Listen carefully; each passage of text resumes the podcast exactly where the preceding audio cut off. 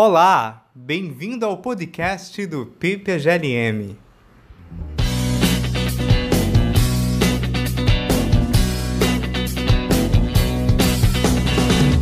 Estamos dando início a mais um episódio e a gente hoje vai conversar com a Mariana Kuhn, doutora em filosofia pela Universidade Federal do Rio Grande do Sul e pós-doutoranda no Centro Brasileiro de Análise e Planejamento, o SEBRAP também com Ramiro de Ávila Pérez, doutor em filosofia pela URGS e analista do Banco Central, e Thomas Kang, doutor em economia pela URGS e professor de economia na mesma universidade. A Mariana, o Ramiro e o Thomas estão envolvidos na publicação do volume Filosofia da Economia, que saiu pela editora da Universidade Federal de Pelotas. O tema do livro é nosso assunto do episódio de hoje.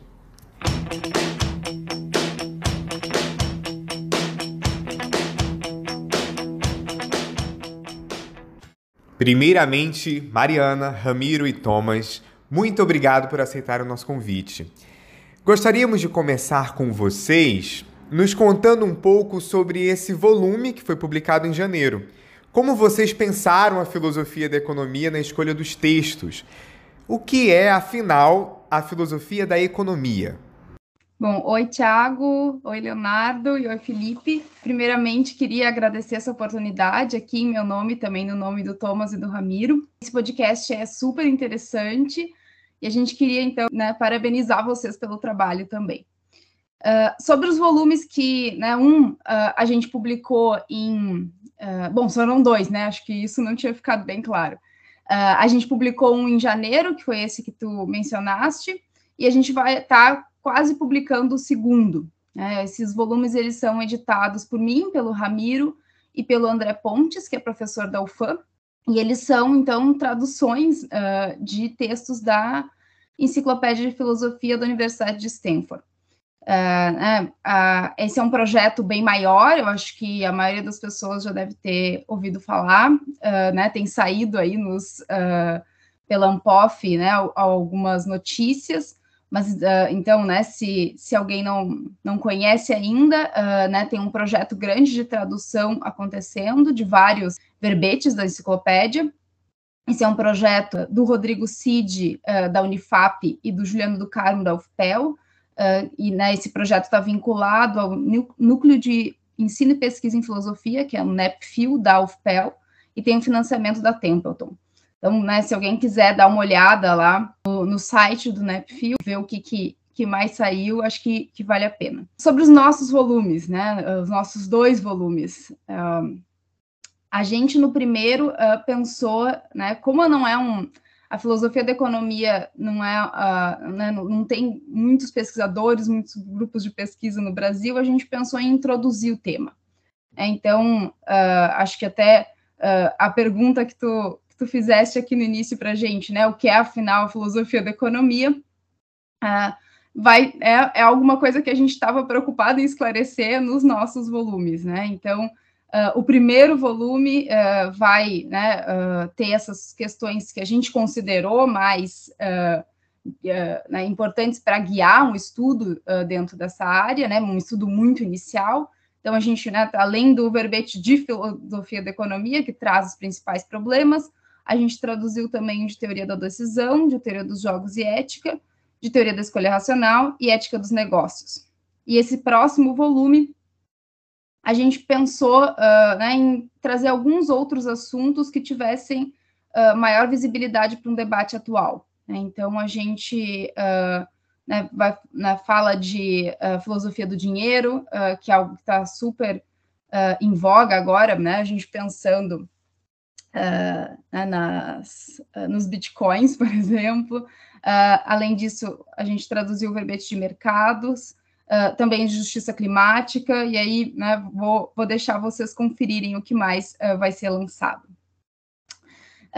Para tentar, né, já utilizando aqui então a nossa própria tradução, eu vou começar uma resposta, acho que o Ramiro vai querer me ajudar depois, falando o que, que o Daniel Hausmann, que é né, o autor do verbete de filosofia da economia, diz para a gente que, uh, que, a filosofia da economia é.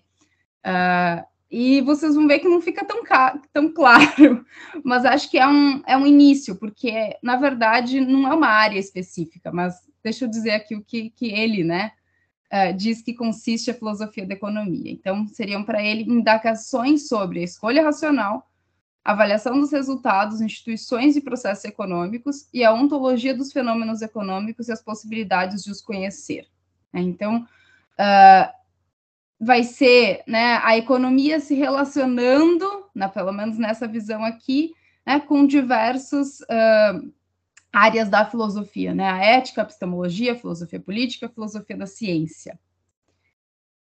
Assim, o, já que eu fui citado, eu tenho direito de resposta aqui, me chamou, tô brincando. Uh, enquanto filósofo, eu, eu, gosto de comparar não, a filosofia da economia com campos mais estabelecidos, como a filosofia política e a filosofia do direito. Não é quando você pensa política e direito de um lado, economia do outro, você vê que aparentemente são duas formas bem distintas de organização e controle social. Então, política e direito em geral vão tratar de autoridades, sistemas normativos hierarquizados, cujo poder dessas autoridades costuma ser explicado em função de alguma noção de representação ou legitimidade. Já na economia, uh, os praticantes da economia, e quando a gente pensa, não é, na filosofia da economia, a gente estuda acordos voluntários, não é? Com trocas de bens e serviços, instituições descentralizadas, em geral a gente pensa mercados como instituições descentralizadas, entre indivíduos ou organizações privadas, enquanto no direito e na política a gente pensa em organizações públicas, no, no governo.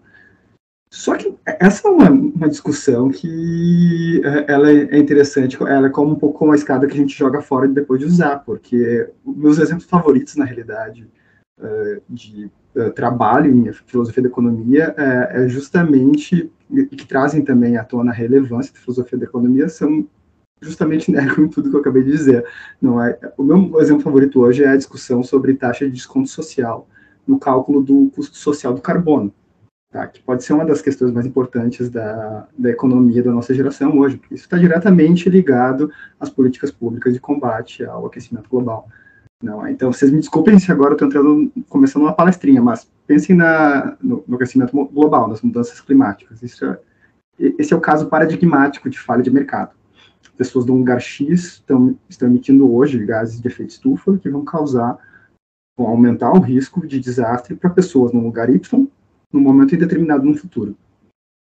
Então, você já tem, nisso você já tem um problema bem complicado sobre como estimar os danos, que é algo não é difícil de, de calcular, mas tenho certeza que quem vão ser as vítimas, as vítimas ainda nem existem, não é? e como dividir a responsabilidade entre os agentes hoje e no futuro, porque infelizmente a gente ainda não zerou as, as emissões líquidas, então a gente vai continuar emitindo gases de efeito estufa. Mas, além disso, você tem um problema interessante de conflito intertemporal, não é? Então, pensa, por exemplo, em como os acionistas de uma empresa hoje, emissora de carbono, numa estatal de exploração de petróleo, por exemplo, não é, podem estar interessados em maximizar seus lucros hoje, agora, mesmo que isso implique retornos menores para os sócios da mesma empresa e para a economia como um todo no futuro. Então, você tem aqui um conflito de interesses entre as pessoas no presente e as pessoas do futuro, inclusive na mesma empresa no vocabulário econômico, o problema que tem aqui é que é difícil de internalizar nos preços da economia hoje as externalidades negativas causadas pelas emissões, que em boa parte vão estar no futuro em outros lugares. Uma das soluções para isso hoje é precificar ou taxar as emissões de gás de efeito estufa. É para isso que serve o custo social do carbono, para calcular qual seria o preço inicial, não é da tonelada de, ou do equivalente à tonelada de CO2 na atmosfera ela mede o custo marginal, agora vem o economês, não, o custo marginal, o valor presente do impacto não é causado por uma tonelada adicional de dióxido de carbono na atmosfera. Notem primeiro que, assim, a primeira coisa é admitir que as estimativas do, do, desse custo não é, podem variar muito, não é, principalmente, como eu já disse, porque existe muita incerteza sobre qual vai ser o tamanho dos danos que vão ser sofridos. Né? Isso depende apenas da trajetória social e econômica do mundo no, nas próximas décadas. Mas o principal ponto de discordância na realidade entre economistas hoje é normativo e filosófico. Não é tentar calcular o que já é difícil o suficiente, uh, tentar estimar se quantos, quantas pessoas vão sofrer com enchentes nos próximos 100 anos. É, na realidade, uh, dizer como calcular o valor presente hoje desses danos que vão ser causados no futuro. é, essa discussão é o que o cerne dessa discussão é o que economistas e filósofos chamam de a preferência temporal pura, que serve para calcular essas taxas sociais de desconto. A taxa social de desconto é um parâmetrozinho que a gente usa para tentar comparar o valor presente uh, de receitas, né, do dinheiro do futuro. Tá? E essa discussão existe pelo menos desde 1928. Tá? Uh, ela é um, um daqueles papers seminais do economista e filósofo Frank Ramsey, que é o cara que praticamente inventou o joguinho, não é? E hoje ela opõe grandes economistas do clima, como William Nordhaus, que foi prêmio Nobel de Economia de 2018, e o Nicola, Nicholas Stern, que foi um dos grandes formadores de políticas públicas do Reino Unido na primeira década desse século a respeito do clima, de economia do clima. Como que a gente está falando de um desconto exponencial, é, essa diferença no que eles chamam de preferência temporal pura pode levar a estimativas do custo social do carbono que variam de um dólar, que era o valor mínimo que a administração Trump estava usando até o ano passado, né, até acabar a administração Trump, até 2 mil dólares. Para o Nordhaus, a gente deve aplicar ao custo do carbono um desconto semelhante à preferência que empiricamente observada em outros fenômenos econômicos como mercados financeiros. É normal que as pessoas prefiram não é, receber dinheiro agora ao invés de receber dinheiro no futuro. Pensem, assim, a maioria das pessoas para quem eu pergunto, você preferia receber 10 reais agora ou, uh, ou 11 reais numa semana que, na semana que vem? A maioria delas responde que preferiria receber 10 reais agora. Só que para o Stern, para o Nicholas Stern, ele defende a imparcialidade temporal. Essa preferência não é imediata pelo presente, ela é irracional na realidade, porque ela é em boa parte arbitrária.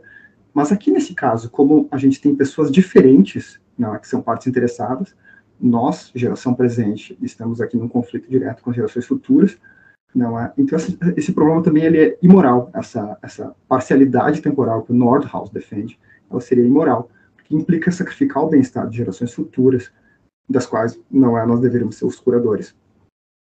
O problema é que se as gerações futuras merecem a mesma consideração que nós, então vai seguir o que eles chamam, o que em filosofia hoje, em ética aplicada e ética populacional, se chama a tese do longo termismo. Não é que na realidade, como no futuro tem muito mais gente, uh, eticamente ele acaba pesando muito mais. Não é? Então nós teríamos que sacrificar muito mais do nosso bem-estar presente em favor das gerações futuras. No entanto, outras pessoas vão dizer que nós sequer temos obrigações em relação a pessoas que não existem ainda. Não é, é, o campo ética populacional inteiro surgiu desse, basicamente, da discussão sobre isso. Não é. É, claro que existe todo tipo de solução intermediária aqui nesse problema da preferência temporal pura e das taxas de desconto. Boa parte dos economistas tem favorecido adotar taxas que sejam declinantes ao longo do, do tempo. E as autoridades governamentais hoje têm proposto a, abordagem de Target Consistent, consistent Pricing, não é? que inverte um pouco a lógica. Na realidade, você define qual é o preço uh, do carbono que seria necessário, ou a taxa de carbono que seria necessário cobrar para zerar a, as emissões num determinado limite de tempo. Hoje, as pessoas têm usado como limite temporal 2030 ou 2050.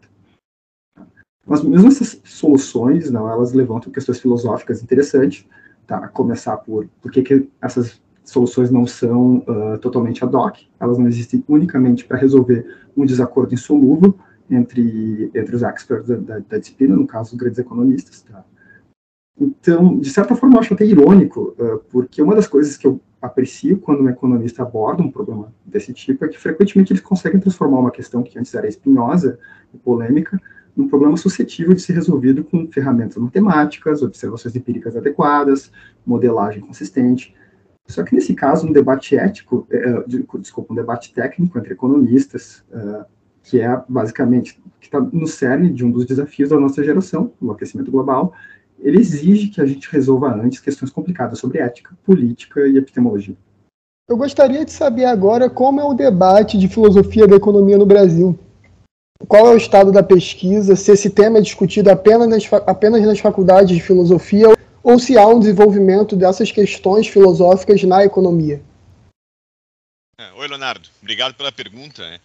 É, pelo menos os departamentos de economia parece que tem ainda pouca discussão sobre filosofia da economia, mesmo se a gente pega aí escolas, instituições mais reconhecidas, tá? Claro que tem discussões de temas de fronteira ou intersecções, né? Assim, assim temas que são que estão em várias áreas, mais interdisciplinares, como alguém, por exemplo, que estuda a teoria dos jogos mas que não pensa nisso como se fosse um tema filosófico, tá? Isso talvez tenha a ver com a falta de contato entre departamentos e faculdades, né? essa falta de interdisciplinariedade, né? A gente está dividido em caixinhas, né? Mesmo nas universidades, muitas vezes. Então, dificilmente economistas assim têm contato com departamentos, até mesmo de ciência política ou filosofia. Né? Em, em, muitos lugares, por exemplo, a, a, os departamentos de economia estão junto com contabilidade uh, ou administração e estão longe, por exemplo, até geograficamente, muitas vezes, uh, da, da ciência política ou da filosofia. Tá? Isso, essa questão tem melhorado, tem havido cada vez mais contato, evidentemente, né, por vários motivos entre economia e outras áreas das ciências das humanidades, mas ainda tem, acho que dá para dizer que tem um longo caminho a percorrer. É, a gente, no caso, eu, a Mariana e o Ramiro, a gente teve um pouco de sorte, né, porque, porque na, na URGS, na Universidade Federal do Rio Grande do Sul, tinha uma situação incomum. Havia lá um grupo de pesquisa interdisciplinar, que envolvia aí vários departamentos, então pelo menos economia e filosofia, e às vezes tinha um pessoal da ciência política, tá? mas isso me parece ser uma exceção, não é o que a gente vê normalmente. Eu, por exemplo, eu fiz mestrado na FEA USP, na, na Faculdade de Economia e Administração da, lá da USP. Bom, isso já faz bom, mais de 10 anos, tá? Mas, mas acho que ainda dá para dizer que. Né, eu não lembro, pelo menos naquela época, de ter tido contato com professores da área de economia que pesquisassem esse tema uh, filosofia e economia. Tá? Talvez tivesse alguém lá que fizesse isso, mas assim, eu, eu não tive contato, não, mas, né, não... E, e, das pessoas que eu tive contato lá, quem, quem tinha um pouco de diálogo com essa parte era o professor Ricardo Abramovai, que no caso era um sociólogo, num departamento de economia. E ele era o único que eu me lembro que trabalhava com aspectos normativos do desenvolvimento, que é uma área aí que, que de confluência entre economia e filosofia. E, e Bom, e a, a FEA USP é uma das melhores escolas de economia do país. É, eu só fui achar aí uma, um meio de estudar um pouco justiça distributiva e temas correlatos, relacionados à filosofia da economia, quando eu atravessei a avenida e fui lá para o prédio da ciência política. Então, se na USP tinha essa dificuldade, acho que em outros lugares, tirando algumas exceções, a situação deve ser parecida. Uma outra evidência, talvez, da falta de discussão sobre esse tema no Brasil é não haver nenhuma, bom, nenhuma revista especializada em filosofia da economia, né, isso não tem, não tem escala para isso aparentemente, e também é relativo à escassez de discussões sobre o tema uh, em, nas revistas das áreas que a gente está falando, né? Quer dizer, a gente não vê muito em revistas de economia uma discussão filosófica, a gente não vê né, muito né, em, em revistas de filosofia discussões relacionadas à economia, vê algumas, mas não vê muito. Então, então acho que isso é uma evidência também. Ah, talvez também tenha aqui, eu estou chutando aqui, gente, mas talvez também tenha um pouco a ver com como uh, se estruturam nossos cursos de ensino superior, assim, como eles são uh, segmentados, e às vezes você vê alguns departamentos parecem um pouco feudos, sabe? Então, em alguns lugares, como no Reino Unido, você tem graduações de PPE, Filosofia, Política e Economia, são cursos com boa reputação de formar elites uh, da burocracia privada e da burocracia estatal. E, claro, nesse caso, talvez esse, seja justamente a exceção. Existe a tradição de Cambridge de Oxford, e esses caras já faziam a filosofia da economia antes de nascer a separação entre os dois campos. A iniciativa é, normalmente vem, eu acho, da, da filosofia de união dos campos, mas ela também é uma iniciativa tímida. É, eu acho que algo a ser mencionado, já que né, o Thomas estava falando da, uh, da USP, é, na USP tem hoje um grupo pequeno, mas acho que é um grupo né, com uh, professores bastante importantes, que é sobre, uh, né, o nome do grupo é a Imaginação Econômica, né, e é composto, então, por professores não só da USP, né, mas na USP é o Alberto de Barros e o Pedro Paulo Pimenta, da filosofia, e da da economia tem a Laura Valadão de Matos, então acho que é um, um grupo importante para ser citado aqui. É um grupo novo uh, e é um grupo que né, se interessa pela história da, da da, da, relação da filosofia política com a, com a economia. Uh, e né, na filosofia a gente vai ter alguns outros exemplos. Uh, a gente tem o próprio André Pontes, que editou as traduções com a gente, que tem um grupo na UFAM, que eu e o Ramiro, inclusive, uh, estamos participando.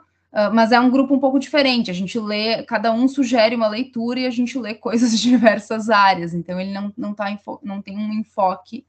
Nesse grupo não tem ninguém vindo da economia, é, mas eu acho que, que há espaço para que isso ocorra. É, e acho que em temas uh, mais contemporâneos, uh, tem bastante gente na filosofia estudando justiça social, e até uh, né, tem uh, dois colegas que participaram aqui né, desse, desse podcast, uh, Ulisses Ferraz e o Lucas Petroni, que estão no, no, episódio 42 e no 51, fui olhar o número, que falaram sobre isso, então né, tem aí uma, uma intersecção legal.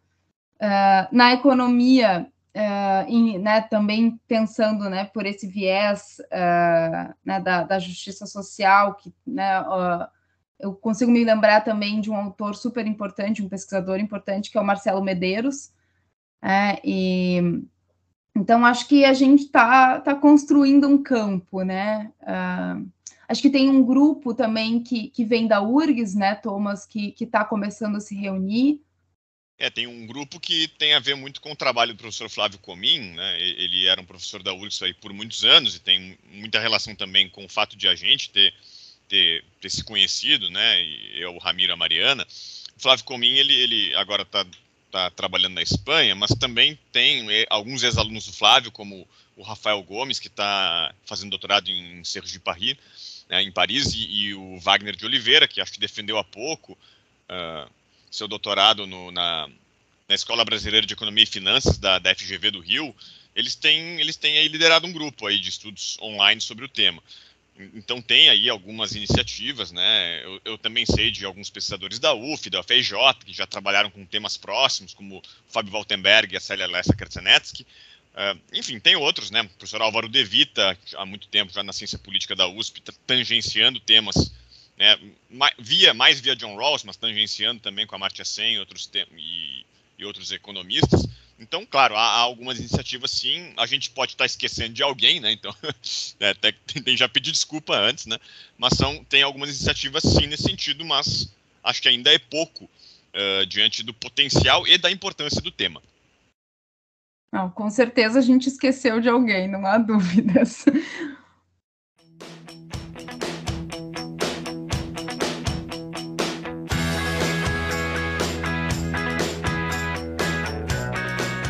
Vocês falaram algumas vezes sobre escolha racional e pessoa racional. Né? Parte importante da teoria econômica pressupõe uma noção de pessoa racional bastante específica. É, como a filosofia da economia pensa a racionalidade? Vocês podem falar um pouco sobre isso? Claro. Bom, eu acho que tem uma, uma ideia bastante comum, não só né, para economistas, uh, de que as nossas escolhas elas buscam maximizar aquilo que a gente quer promover. Né? vou dar uh, um, um, exemplo aqui para vocês. Uh, digamos que eu veja um de vocês, né, num, num, dia de um super sol, assim, Rio de Janeiro, digamos que a gente está gravando esse podcast em loco, uh, e a pessoa está carregando, não tem nenhuma previsão de chuva e a pessoa está carregando um guarda-chuva. Uh, o que, que eu penso dessa pessoa? É, eu penso que ela ou comprou esse guarda-chuva agora, né, pensando, né, super avessa ao risco, tá pensando que vai chover e aí já comprou o guarda-chuva, ou que ela esqueceu na casa de alguém e está indo buscar. Né? Eu não penso que ela é irracional. Né? Eu dou ali né, uma.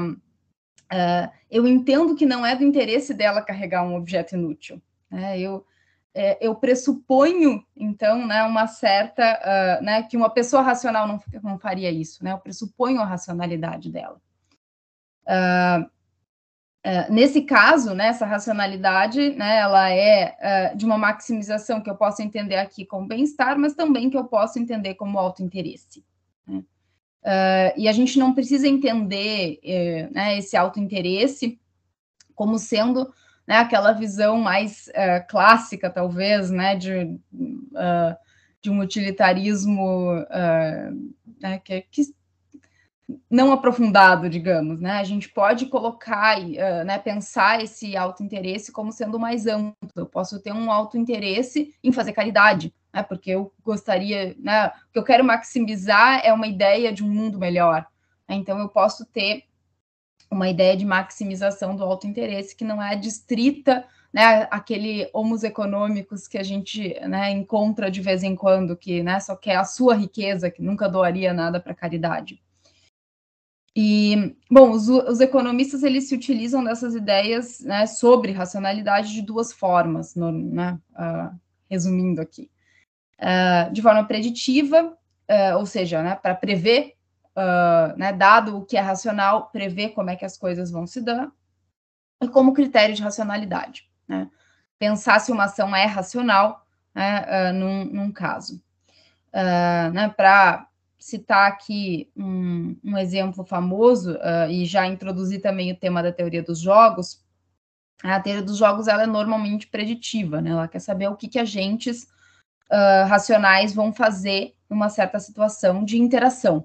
Né? E aí, uh, um, uh, um dilema famoso né, da, uh, da teoria dos jogos, né, um, jo um jogo famoso é o dilema do prisioneiro.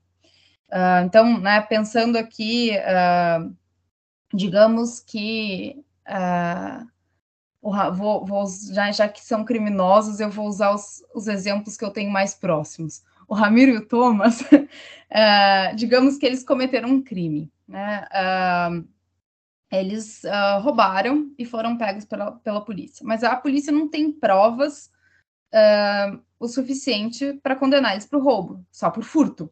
Né? Então, a polícia vai fazer uma proposta para os dois, em separado. E aqui eu já peço desculpa para os, né, se tiver algum especialista em direito penal, não é o meu caso, é, é um exemplo que não é meu também, mas que provavelmente vai estar fora né, das regras do direito brasileiro. Mas vamos seguir. Então, né, é, separa, né, os policiais separam o Ramiro numa sala, o Thomas na outra, né, e diz para eles assim: olha, né, para cada um em separado. Uh, se você confessar, você terá metade da pena do furto. Né? Mas, né, tem, não é uma, uh, né, eles não querem que os dois simplesmente confessem, eles né, gostariam de de condenar, na verdade, eles por roubo, eles só não têm a condição de fazer isso. Eles, né, uh, dizem que se os dois confessar, os dois vão ser uh, condenados por roubo. E eles não têm como conversar.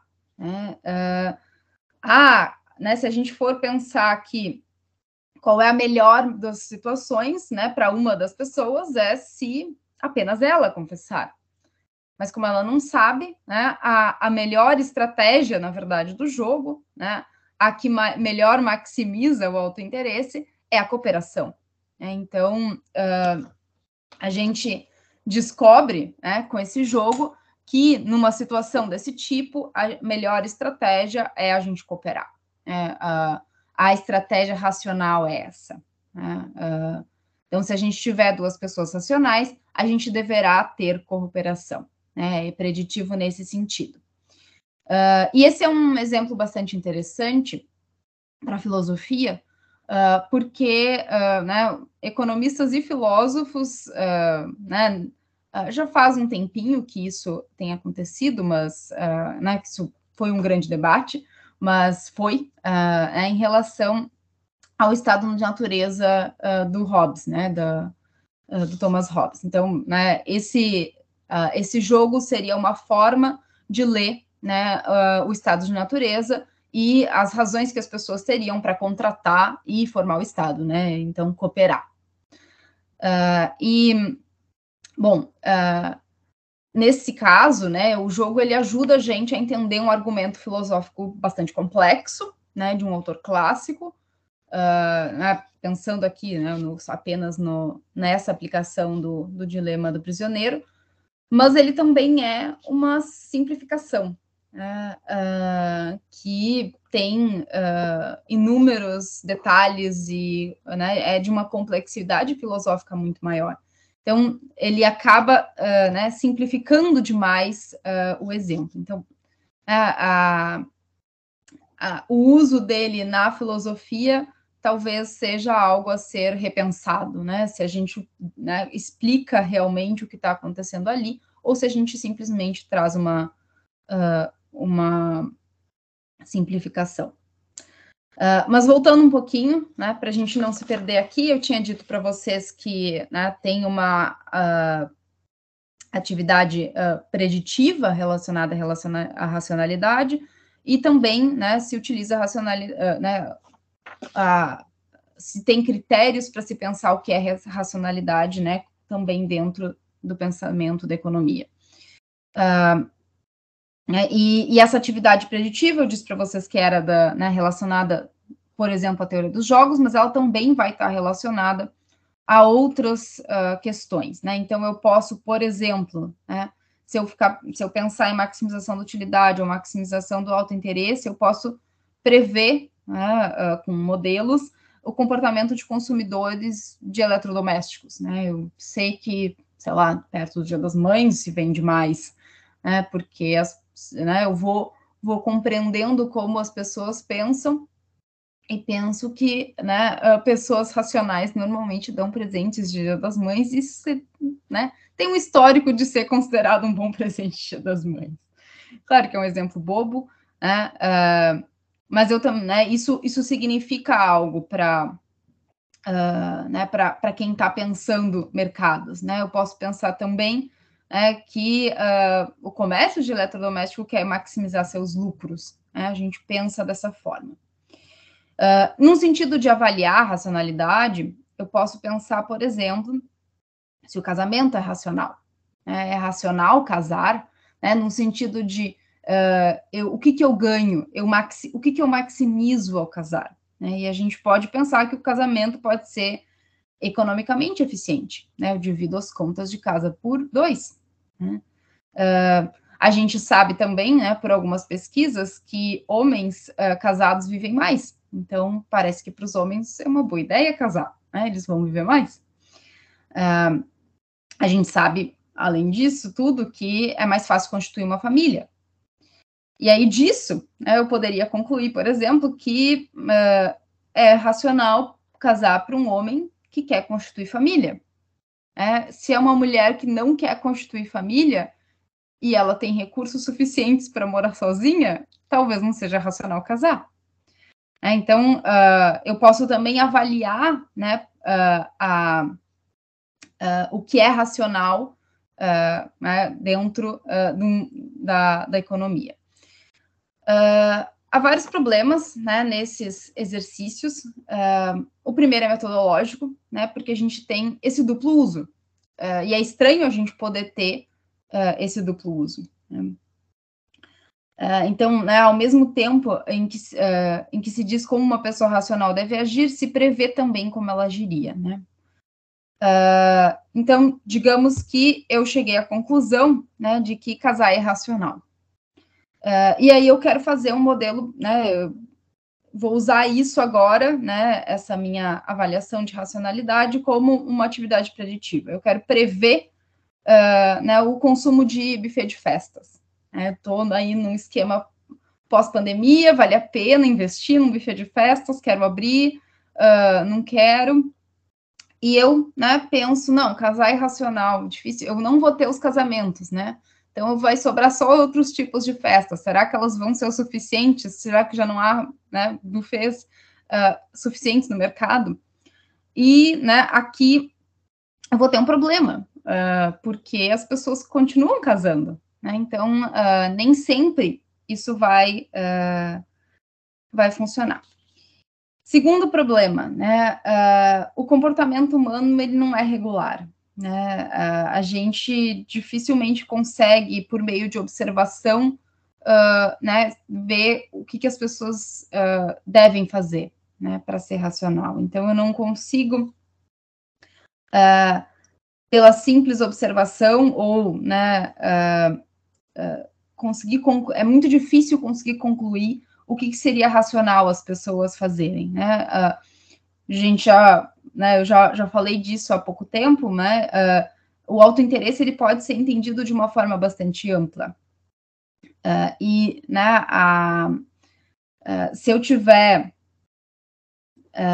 uma pessoa que quer fazer caridade, outra que né, entende que deve guardar todo o seu dinheiro né, ou investir, eu dificilmente né, eu vou precisar eu vou precisar entender que as coisas são mais complexas. Né? E eu acho que esse é, né, novamente, o papel da filosofia, né? Se uh, lá com Hobbes uh, o modelo ele era, ele simplificava, eu acho que é isso, né? A filosofia mostra como as coisas são mais complexas. Uh, mas eu queria terminar aqui, né, com uma última questão sobre essa, sobre a, a racionalidade uh, que é desenvolvida pela Amartya Sen. Uh, o, o Sen é, o Thomas citou ele, acho que uh, um exemplo de alguém que vem da economia e faz filosofia né, de forma muito interessante. E né, a, o Sen ele considera, então, né, essa, essa ideia né, mais ampla do autointeresse uh, para pensar a racionalidade, mas ele quer mostrar que ainda assim tem um certo problema nessa forma de ver uh, a racionalidade, né? E aí ele né, lança mão de uma ideia que ele vai chamar de comprometimento. E ele dá um exemplo, né? Uh, e, bom, o que é o, o exemplo do 100? Né? Vamos pensar aqui que né, eu estou viajando uh, de, de avião, né, e aí tá o Leonardo sentado, né, eu estou sentada na janela, o Leonardo está sentado no corredor. O Leonardo está jogando um joguinho. Né? Não é criminoso aqui, mas né, eu considero como sendo um jogo ruim. Uh, eu né, conheço o jogo, penso, puxa vida, né? Jogo. Bom, mas, né, continua minha vida. E o Leonardo uh, né, me diz assim: ah, uh, será que tu podia fechar a janela? Uh, né, eu, ela está atrapalhando de, de, eu ver o computador, né? Ele está jogando esse jogo no computador. E aí eu né, uh, penso, puxa vida, né? Vou contribuir aí para uma para algo que eu não acredito que está né, uh, no, no autointeresse do Leonardo. Uh, eu né, não não está no meu interesse também fechar essa janela, eu preferia que ela ficasse aberta, uh, mas mesmo assim eu fecho a janela. Uh, né, e aí o Sen diz que né, uh, esse Uh, esse exemplo demonstra né, que eu respeito a autonomia do Leonardo para tomar más decisões. É, e, e, que isso não tem como ser encaixado numa ideia de, uh, de auto-interesse. É, e esse exemplo, claro, é um exemplo que o Sen né, pensou uh, provavelmente numa situação bastante parecida, mas acho que a gente consegue vislumbrar o que, que ele está querendo dizer. Né? Uh, e ele propõe, uh, né, o que, que, ele acaba propondo para a gente é uh, uma ideia de, né, de, de, uma escolha, de que as escolhas são racionais quando elas puderem ser, não apenas quando elas efetivamente forem, submetidas ao escrutínio crítico das razões. É, e, e, ou seja, o que, que ele quer aqui? Né? Ele quer dizer que a gente tem que ter razões para escolher o que é racional escolher. Né? Essa é a ideia. Uh, então, né, uh, o que, que a gente acaba, uh, né, se, se a gente comprar esse argumento do 100 e eu compro, o que, que a gente acaba tendo aqui né, em relação às questões, né, o uso que a economia faz da racionalidade, né? É, eu vou poder ter, vai ser difícil eu prever e avaliar situações, né, a não ser que eu considere aí, né, uma outra complexidade uh, na, na, nas situações que eu tô, que eu tô olhando.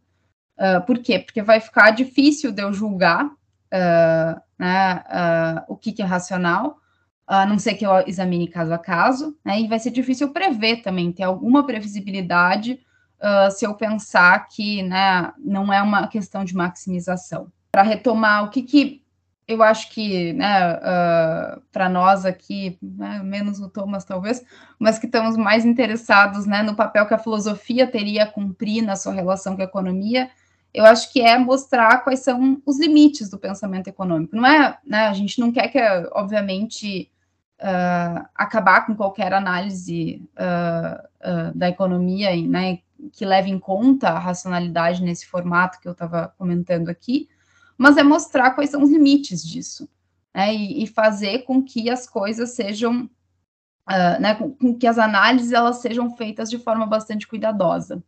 Eu queria uh, pagar de erudito aqui e recomendar dois livros bem filosóficos, escritos por economistas do Instituto de Santa Fé, na Califórnia, que a Mari me apresentou. Esses dois livros, eles abordam, para mim, eles foram, assim, eles foram muito esclarecedores, eles fizeram, mudaram bastante meu pensamento ao abordar a relação entre a teoria da escolha racional e o lado normativo das decisões humanas, o lado normativo social, de um modo bastante formal e extenso sabe? Uh, com uma pegada mais chumiana. O, um deles é o Natural Justice, do Kenneth Beamore, e o outro é o Bounds of Reason, do Herbert Gintis. O trabalho deles também me lembra, assim, é, eu apresentei ele como, como economistas, na verdade, matemáticos que trabalham com economia, não é? Uh, economistas. o trabalho deles me lembra bastante o de dois grandes filósofos morais, que é um é o Alan Gibbard e o outro é o Brian Kearns, que esse, esses dois filósofos se destacaram justamente por, entre várias coisas, né, aplicarem essa abordagem econômica da teoria dos jogos, da teoria da escolha racional, ao contratualismo, a filosofia contratualista no campo moral. Né, mas, assim, é interessante também lembrar, tem que levar em conta que racionalidade e teoria dos jogos são considerados temas de fronteira quando a gente fala não é filosofia e economia assim eles estão bem na fronteira entre as duas disciplinas como o professor Tomás tinha mencionado antes então, assim, não, não é tão raro encontrar filósofos e economistas discutindo nessas fronteiras, não. Mas, eu, eu, aliás, eu acho que essa fronteira já é tão borrada que tá, uh, talvez seja mais preciso dizer que ela nem existe mais. Esse pessoal, ele está seguindo, na realidade, um caminho aberto pelo Frank Ramsey, que inaugurou a disciplina da teoria da decisão, como a gente conhece hoje. É uma figurinha tão importante na história da economia quanto da, da história da filosofia foi um grande amigo de Keynes Wittgenstein, e ele só não é mais conhecido hoje por, entre nós, entre os filósofos, porque ele morreu aos 26 anos de idade. Na esteira da pergunta anterior, os resultados econômicos eles podem piorar ou melhorar literalmente as nossas vidas. Alguns resultados podem ser menos desiguais, outros podem até restringir a nossa liberdade individual. Fato é que a maioria dos economistas faz a distinção entre economia positiva e economia normativa e a maioria certamente argumentaria que a economia é relevante para a política, principalmente devido às informações que ela fornece sobre as consequências da política. Como filosoficamente temos pensado a relação entre economia e política? Bom, deixa eu falar pelo lado da minha tribo, né, é, dos economistas, né. É, entre, entre os economistas em geral, eu já ouvi algumas vezes que que a nós caberia, eu só falo de mim aqui, né, porque eu acho que eu sou o único economista, mas que, que aos economistas caberia somente apontar as consequências de diferentes políticas, enquanto as escolhas elas ficariam reservadas então à classe política. Então o economista daria, ó, se tu fizer isso vai acontecer X, se tu fizer aquilo vai acontecer Y, mas eu não escolho. Então quem escolhe é o político. Tá? Então né, na visão desse pessoal, né, eu estou falando de, de forma bastante geral, tá? é, os economistas deveriam apenas lidar com aspectos positivos e não com os normativos. Isso eu já ouvi algumas pessoas falarem isso, tá?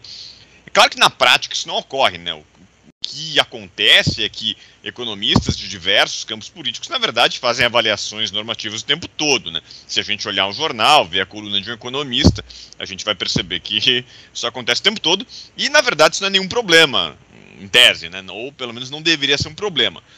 Mas às vezes se torna um problema porque os economistas eles não são treinados para fundamentar as uh, suas afirmações normativas.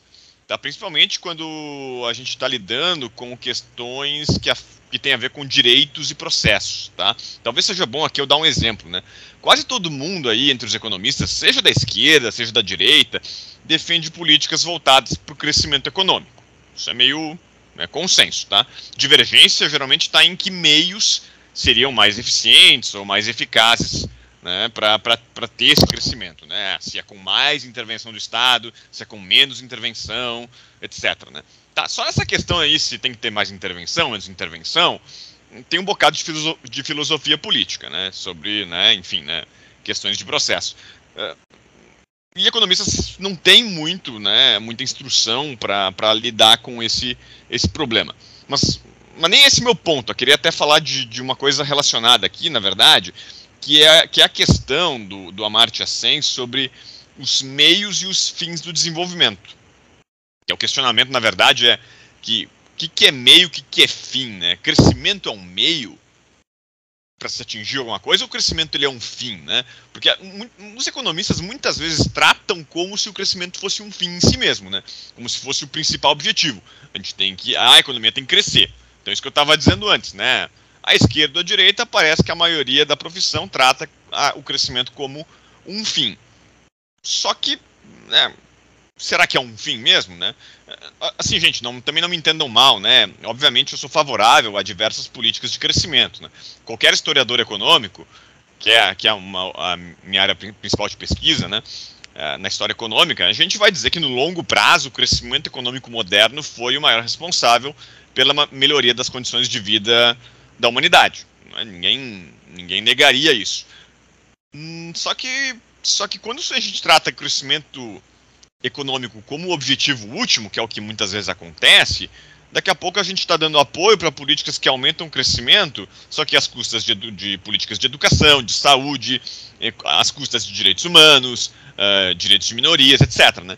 Então, então, muita, então é, é, se o crescimento uh, fosse visto mais como um meio para se obter bem-estar e desenvolvimento, aqui visto de uma forma mais ampla, acho que a coisa mudaria de figura, né?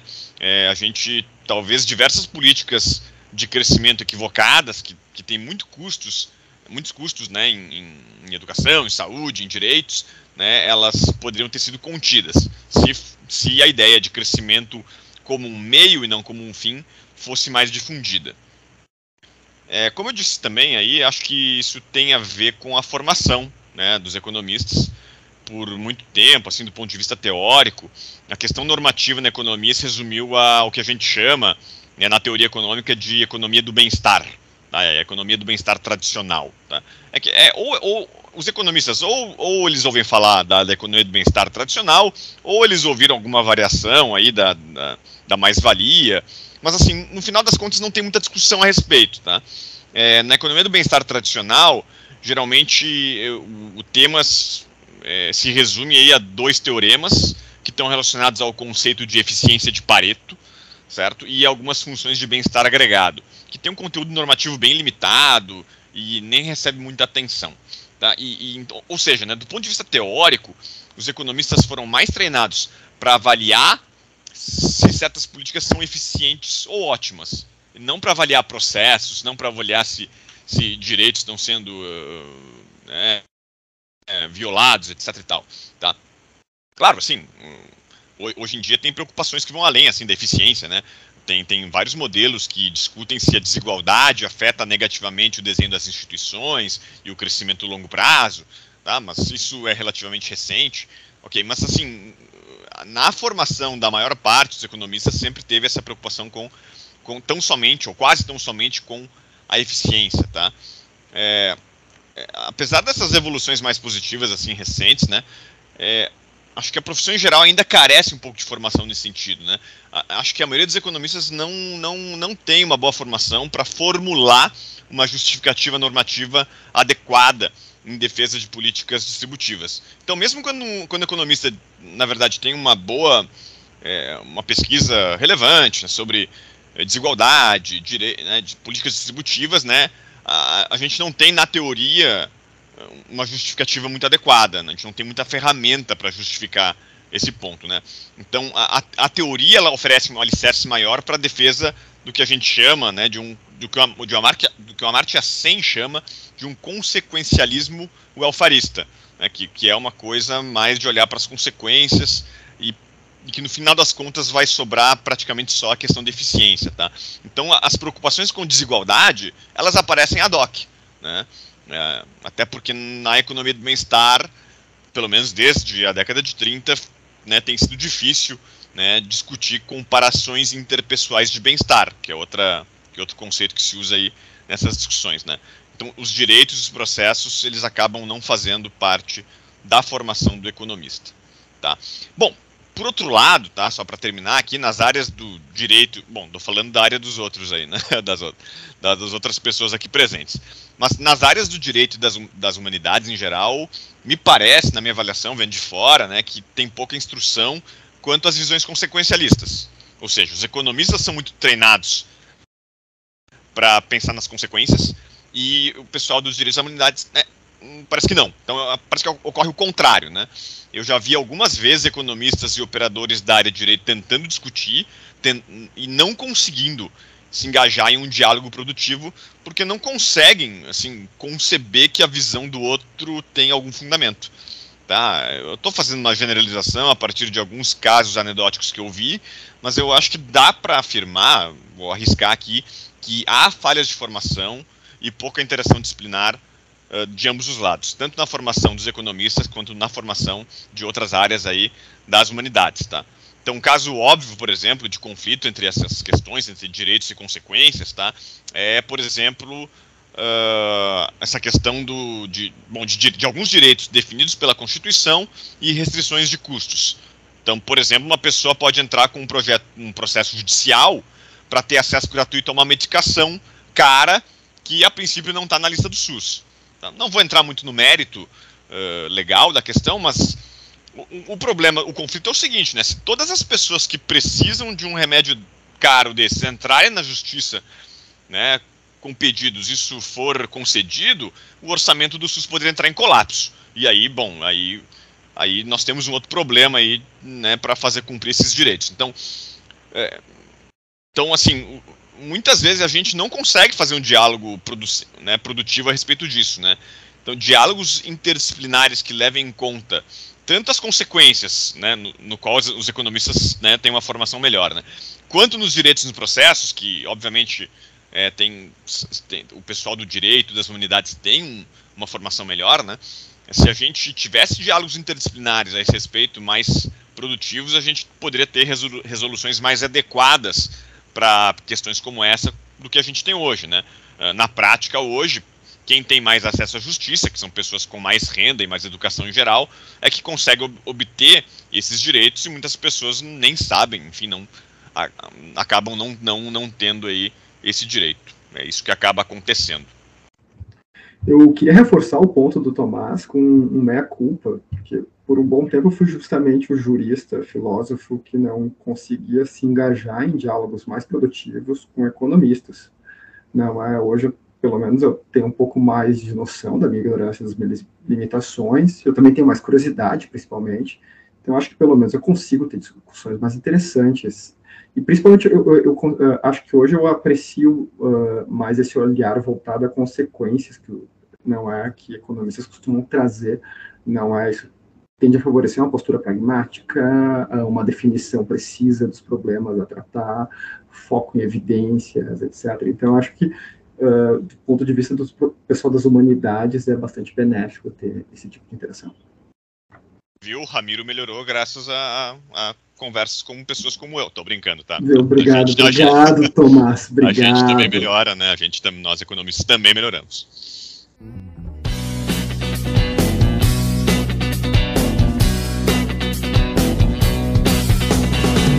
E para finalizar, gente, ouve-se falar muito hoje de ética dos negócios, de responsabilidade social corporativa, especialmente no contexto de adaptações e mudanças climáticas. Qual a relevância filosófica desses temas e quais as principais abordagens na literatura? Aqui a ética dos negócios é principalmente ética aplicada, então não parece ter a sofisticação, talvez, dos temas que a gente tratou anteriormente. É interessante começar falando de ética nos negócios e responsabilidade social com o alvo paradigmático, que quase todo mundo critica, que é o Thomas Friedman, não é, que é, é um grande economista do, século XX. E ele, nesse ponto, ele é quase o trasímaco da responsabilidade social, sabe? Ele faz o papel daquele cético que filosofia moral, do anarquista em filosofia política, que todo mundo, contra o qual todo mundo está lutando. Não é? No Capitalismo e Liberdade, ele, e também num, num num editorial aberto que ele escreveu para uma revista, não lembro qual agora, ele basicamente ele diz que a responsabilidade social da empresa se reduz a gerar retorno, né, lucro mais a variação positiva do valor da ação para o acionista, para o sócio. Claro, ele, ele, também não é nenhum maluco, ele é o Thomas Friedman, qualquer uh, economista pessoa normal vai defender, vai, aceita que empresas devem obedecer à legislação e que inclusive devem uh, se sujeitar a algumas proibições éticas básicas, não é, tipo, nenhuma empresa deve explorar o trabalho escravo, mesmo que não, não seja proibido pela legislação, Mas o ponto básico do Friedman é que numa economia de mercado, a firma, a empresa, ela não tem qualquer agência, não, é? Do ponto de vista psicológico, ela não tem, ela não tem uma função especial própria, ela é só, a empresa é só um, um arranjo de, uh, um conjunto de arranjos contratuais estabelecidos a fim de, maxim, de maximizar o retorno do sócio, ou seja, de aumentar o capital do, do sócio dessa pessoa. Então, quando uma empresa faz filantropia corporativa uh, ou assume voluntariamente responsabilidade por um acidente, uh, ou tenta melhorar a comunidade, adota uma praça, então, nesses casos, ou os gestores estão fazendo caridade com dinheiro alheio, não é? E, nisso eles estariam deferindo o dever fiduciário em relação ao sócio, ou eles estão só querendo preservar a reputação da marca, não? Então, meio que enganando a gente, querendo parecer ser bonzinho, mas no fundo só o que eles querem é uh, melhorar a reputação da marca e nesse sentido melhorar o aumentar o benefício do sócio, não, o retorno do, do acionista. Assim, para a doutrina Friedman existe uma desanalogia, que é uma diferença fundamental entre o papel da empresa na sociedade gerar retorno para o sócio, tá? E o, e o papel dos indivíduos, os, os, indivíduos é que são os verdadeiros agentes morais, tá? Uh, notem como essa é, na realidade, uma questão. Eu acho engraçado que às vezes a gente vê nesse contexto as pessoas projetando aqui uh, teorias sobre economia, economia política, não é? Tipo, pessoas de esquerda dizendo uma coisa, direita dizendo outra, mas é, é, essa essa tese, essa discussão, é que ela é relativamente independente da economia política. Você pode ser um liberal extremado e ainda assim defender que as empresas têm obrigações morais para com a comunidade, não é, mesmo que não exista um dever legal expresso a respeito, ou ser um socialista e negar que as firmas sejam agentes e, portanto, não tem qualquer espécie de obrigação moral.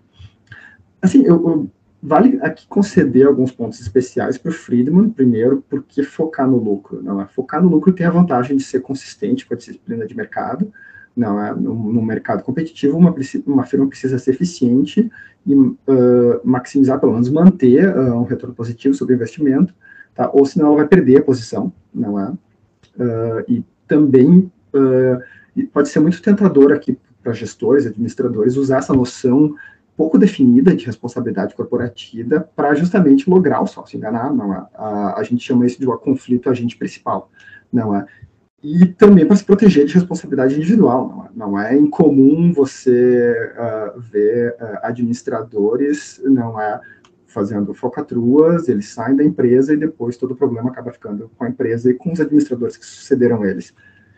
Uh, mas, assim, eu acho que basicamente, cada vez que uma empresa coloca a equipe de responsabilidade social dela, uh, ou de SG, que agora é a sigla uh, em inglês que virou moda, Environment Social uh, Governance, toda vez que essa área fica subordinada à área de marketing, é provável que o espírito do Friedman dê uma piscadinha para gente, porque é, é justamente o, o, ponto dele, não é? A, aqui, ou a, o gestor está fazendo caridade com dinheiro alheio, ou, na realidade, tudo isso é uma, uma enganação, é simplesmente marketing. Só que, assim, contra o Friedman, não, é questionável que essa própria, a, é, a própria ideia de que os sócios, especialmente em companhias abertas, não é, é, em que a ação, a participação social é uma ação, não é, ela é basicamente um título de crédito com liquidez, existe um mercado onde isso pode ser trocado. Então é questionável essa ideia de que os sócios são donos da empresa. Tá? Da, pelo menos donos no sentido em que eu sou dono e possuidor do meu computador que eu estou usando, sabe? Uh, é mais, uh, pelo menos, para esse tipo de firma é mais plausível que o sócio seja um tipo especial de investidor. Tá? Uh, e principalmente a, a, descrição legal da relação entre a empresa e o sócio pode variar muito de acordo com a legislação de cada país, de acordo com o tipo de empresa. Não é, inclusive, em vários países, a legislação refere que a, a empresa, no, no, caso do Brasil, a Constituição refere que a própria propriedade deve cumprir uma função social. Então, não só empresas devem cumprir funções sociais, a propriedade também deve. Uh, e também uh, é, é normal, assim, uma coisa que às vezes para mim é estranho é a ideia de que as empresas não podem ser agentes morais, não é? é? Mas é normal que a gente trate instituições e grupos como agentes hoje em dia, sabe? É normal que a gente fale que uma determinada empresa tem o dever de mitigar os efeitos do rompimento de uma barragem uh, e não só que o diretor tal tem uh, esse dever e não que apenas os sócios ou os trabalhadores têm esse dever. Também é normal se tratar dessa mesma forma organizações políticas, como estados e governos. A gente trata eles como agentes. Inclusive, uma geração, hoje a gente está pagando a dívida pública contraída por nossos ancestrais e, e nossos sucessores também vão, vão contrair a dívida, uh, vão pagar a dívida que nós contraímos hoje. Existe essa uh, organizações políticas são estados e governos são vistos como agentes. É claro que a, a fazer algumas atribuições de estados psicológicos intencionais a grupos e esse tipo de agente coletivo pode soar estranho às vezes. Uh, ninguém vai falar que. Uh, é, mas também faz sentido fazer atribuições semelhantes quando se trata de culpabilidade ou mérito moral dessas organizações. Se, por um lado, ninguém vai dizer que uma determinada estatal está com medo de ser objeto de uma CPI, é bem normal dizer que uma determinada empresa é mais confiável do que outra, que uma determinada empresa se comporta de uma maneira mais responsável, etc. Então, uh, de um lado, existe essa discussão filosófica interessante sobre a ontologia de agentes coletivos, de, de, de empresas, mas não há discussão sobre a praticidade desse tipo de responsabilização de grupos e instituições. A, a própria noção de pessoa jurídica não é, e as diversas estruturas de governança que regem as pessoas jurídicas existem para justamente pulverizar, dividir os riscos e responsabilidades pelo que uma organização faz, para evitar que o cenário em que apenas um indivíduo vai assumir todos esses riscos e responsabilidades.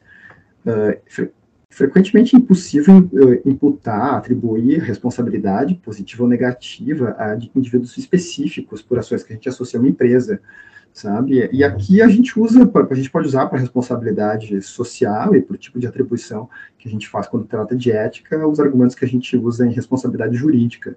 Assim, indivíduos podem morrer ou podem mudar facilmente de lugar. A empresa, ela também, como ela é uma organização mais complexa e maior, ela tende a ter melhores condições de arcar com riscos e responsabilidades. Uh, o evento aqui em questão, um desastre natural, no meu exemplo, ele não ele, frequentemente ele não decorre de uma decisão que pode ser imputada a qualquer conjunto específico de agentes definidos, não é, pode ter sido uma decisão tomada por um colegiado, com determinados procedimentos e ritos, etc. Então, é muito prático, não é, a gente ter essa noção de responsabilidade social e tratar uh, empresas não só como uh, pessoas do ponto de vista jurídico, mas também do ponto de vista social e moral. Tá? Até, e ainda hoje uh, tem uma abordagem recente de responsabilidade social e finanças que é chamada de Universal Ownership, tá? segundo a qual a, a firma deve considerar o impacto negativo esperado para todo o, o resto do portfólio dos investimentos dos seus sócios. Não é? Ou seja, ela tem que considerar o interesse do sócio, da pessoa, do indivíduo sócio como um todo, e não apenas o, a expectativa de retorno de, de, desse sócio em relação à própria empresa.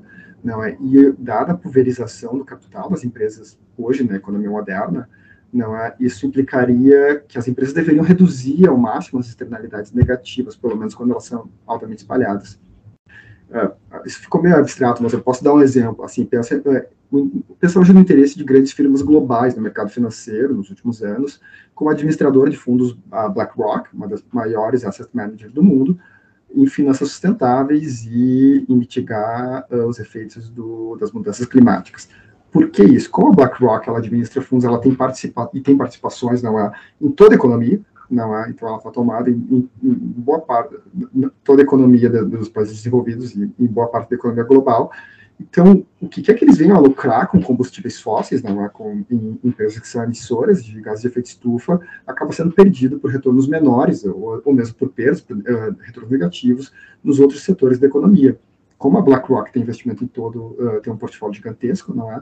Então ela tem um interesse direto, não é? O, o, quando ela quer maximizar o retorno para o uh, investidor dela, mesmo para os clientes e para os donos da BlackRock, não? Na realidade, ela não pode pensar uh, na relação dela com cada empresinha, não? Em que ela tem uma, um, um investimento. Ela tem que frequentemente ela tem que tentar evitar uh, esse tipo de externalidade dispersa por toda a sociedade. Aqui ela está, em, em, boa parte, a gente pode dizer que o retorno dela está correlacionado com a economia como um todo, sabe? Então a teoria do Friedman ela fica muito menos plausível quando a gente pensa nesse tipo de externalidade especial, não é uh, disperso pela economia como um todo, e, principalmente nos casos especiais de riscos de catástrofes globais futuras, não é? de novo, meu exemplo é as mudanças climáticas. Não? Uh, a gente tem danos que já estão ocorrendo hoje, não é dispersos por, toda, por todo o globo, tá? E é difícil de alocar responsabilidades específicas aqui. Não, o melhor que nós, que os cientistas conseguem fazer é dizer que o aquecimento global ele torna uma determinada enchente ou seca observada n vezes mais provável do que a frequência estimada a partir da série histórica. E nós podemos depois alocar a responsabilidade, calculando a média de emissões por país, período, setor econômico, e dizer, olha, isso daqui é culpa de determinado setor. É por isso que a gente diz, olha, a agricultura no Brasil é um dos grandes responsáveis pelo, uh, pelas emissões do, do, do, país, tá? enquanto que em outros países é o setor de, uh, de combustíveis, em outros é o setor de energia. Só que o meu, meu, meu ponto a grande objeção contra o Friedman hoje, de novo, é prática. Na prática, nenhuma iniciativa para enfrentar problemas globais complexos vai ter qualquer chance de sucesso sem uma coordenação uh, difícil de ver hoje em dia entre empresas, governos e sociedade civil, mas tem que a gente cobre de empresas e governos esse tipo de responsabilidade. Então, talvez o principal argumento contra a doutrina Friedman seja uh, essa constatação de que sem uma concepção de ética nos negócios, que permita a, que essas companhias relevantes assumam compromissos com as comunidades, em especial a comunidade global, gerações futuras, não só essas companhias, mas a nossa sociedade como um todo pode ser insustentável no longo prazo.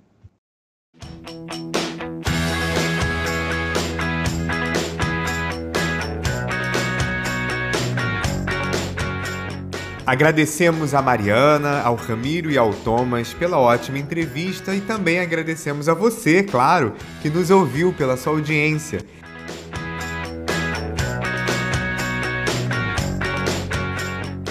Você ainda não está nos seguindo nas redes sociais? Estamos no Instagram, Twitter e YouTube. Por meio delas, você ficará por dentro de todas as nossas atividades e eventos. Continua com a gente, acompanhando os próximos episódios do podcast do PPGLM.